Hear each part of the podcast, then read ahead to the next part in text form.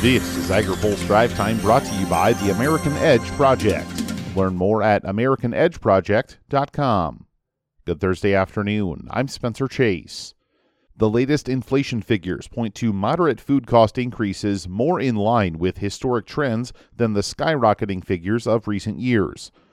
Grocery prices were one tenth of a percent higher in December, the second month in a row that the increase was that figure. Year over year prices are up 1.3%, driven by increases in meat and dairy costs. Declines in the bakery and produce aisles are pulling prices lower. The overall CPI was up three tenths of a percent in December. Philip Brasher has more on agripulse.com. In other news, Senate Majority Leader Chuck Schumer has teed up a bill to avoid a government shutdown.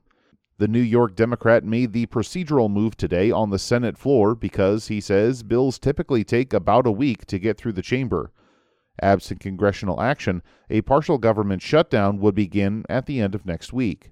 Unfortunately, it has become crystal clear that it will take more than a week to finish the appropriations process. So today, I am taking the first procedural step for the Senate to pass a temporary extension of government funding so the government does not shut down on January the 19th.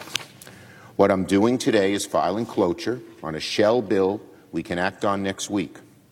Members should be ready to take the first procedural vote on this vehicle upon our return after the Martin Luther King Jr. holiday. Schumer also invoked a farm and food policy issue as part of his call for a government funding fix. There are those on the hard right over in the House who think they can bully their colleagues and the House and the country into a shutdown. Amazingly, this band of hard right extremists actually say a shutdown would be a good thing. But those 30 or so hard right, but to those 30 or so hard right extremists, how on earth would it be good for the country to freeze for example, nutrition programs that benefit 7 million women, infants, and children, many of those women pregnant. On that point, Ag Secretary Tom Vilsack addressed reporters today to call for a funding solution for a well known nutrition program. Vilsack says Congress needs to infuse about $1.4 billion into the Special Supplemental Nutrition Program for Women, Infants, and Children, also known as WIC.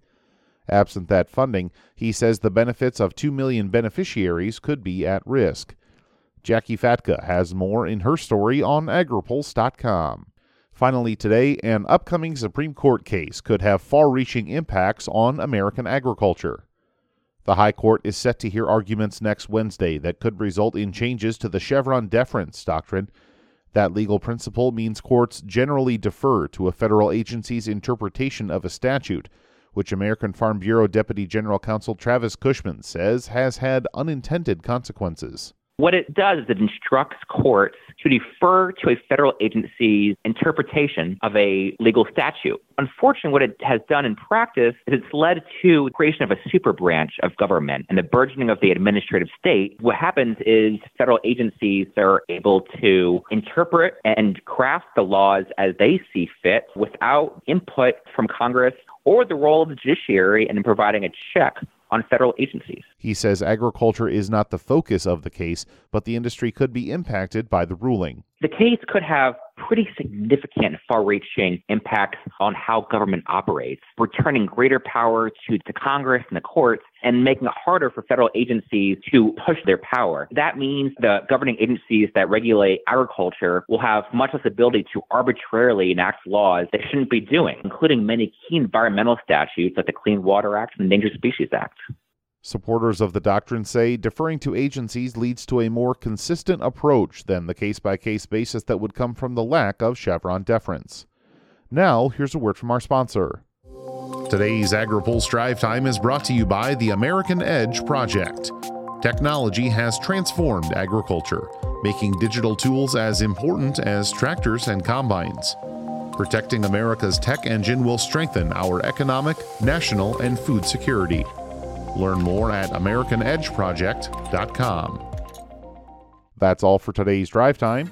For more agriculture, trade, environment, and regulatory news, visit agripulse.com. Reporting in Washington, I'm Spencer Chase.